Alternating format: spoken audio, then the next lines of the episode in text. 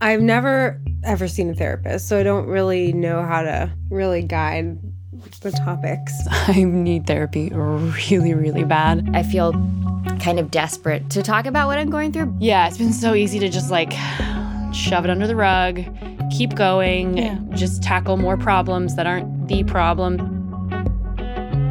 Being a mom is hard. Everybody knows that. But when we talk about the challenges, our focus is usually on the baby. It's all about changing diapers and sleepless nights. But then there's the stuff we don't talk about.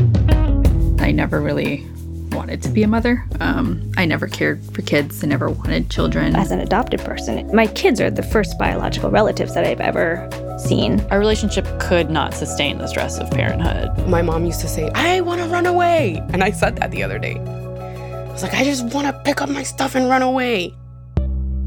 I'm Dr. Alexandra Sacks. I'm a reproductive psychiatrist, and every day I talk to women who are wrestling with these kinds of problems. I've come to realize that it's hard for people to be emotionally honest about this stuff out in the open. So I want to invite you into the room with me to listen in on these conversations and maybe make having them a little less hard.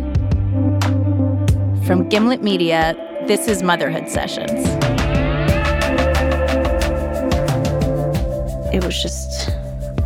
So amazing you know to see these people and like look in my daughter's eyes and like see my eyes in, in hers. We still have two embryos and they're like the debate how long do we keep them what do we do with them do we get a surrogate do i even want a baby i don't even know if i want a baby we get to dinner and i'm like oh, do i really want to take the ipad away from him and deal with the tantrum mm-hmm. and get him seated at the table or am I exhausted? And am I just gonna let him have the iPad while we eat dinner? On one hand, you know, it's this amazing experience, right? Becoming a mother, but then also this kind of grief too that goes along with it and like kind of a, you know, a loss of innocence.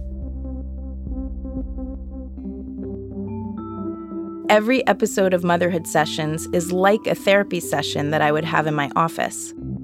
A mom comes to me with a problem or a question and we work it through together.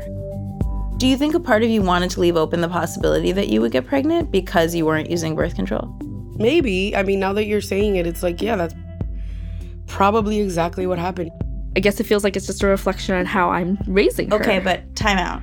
She yeah. is not a reflection on how good of a job you are as a parent or how bad of a job. She's not a reflection. Mm-hmm. She's a real live human being.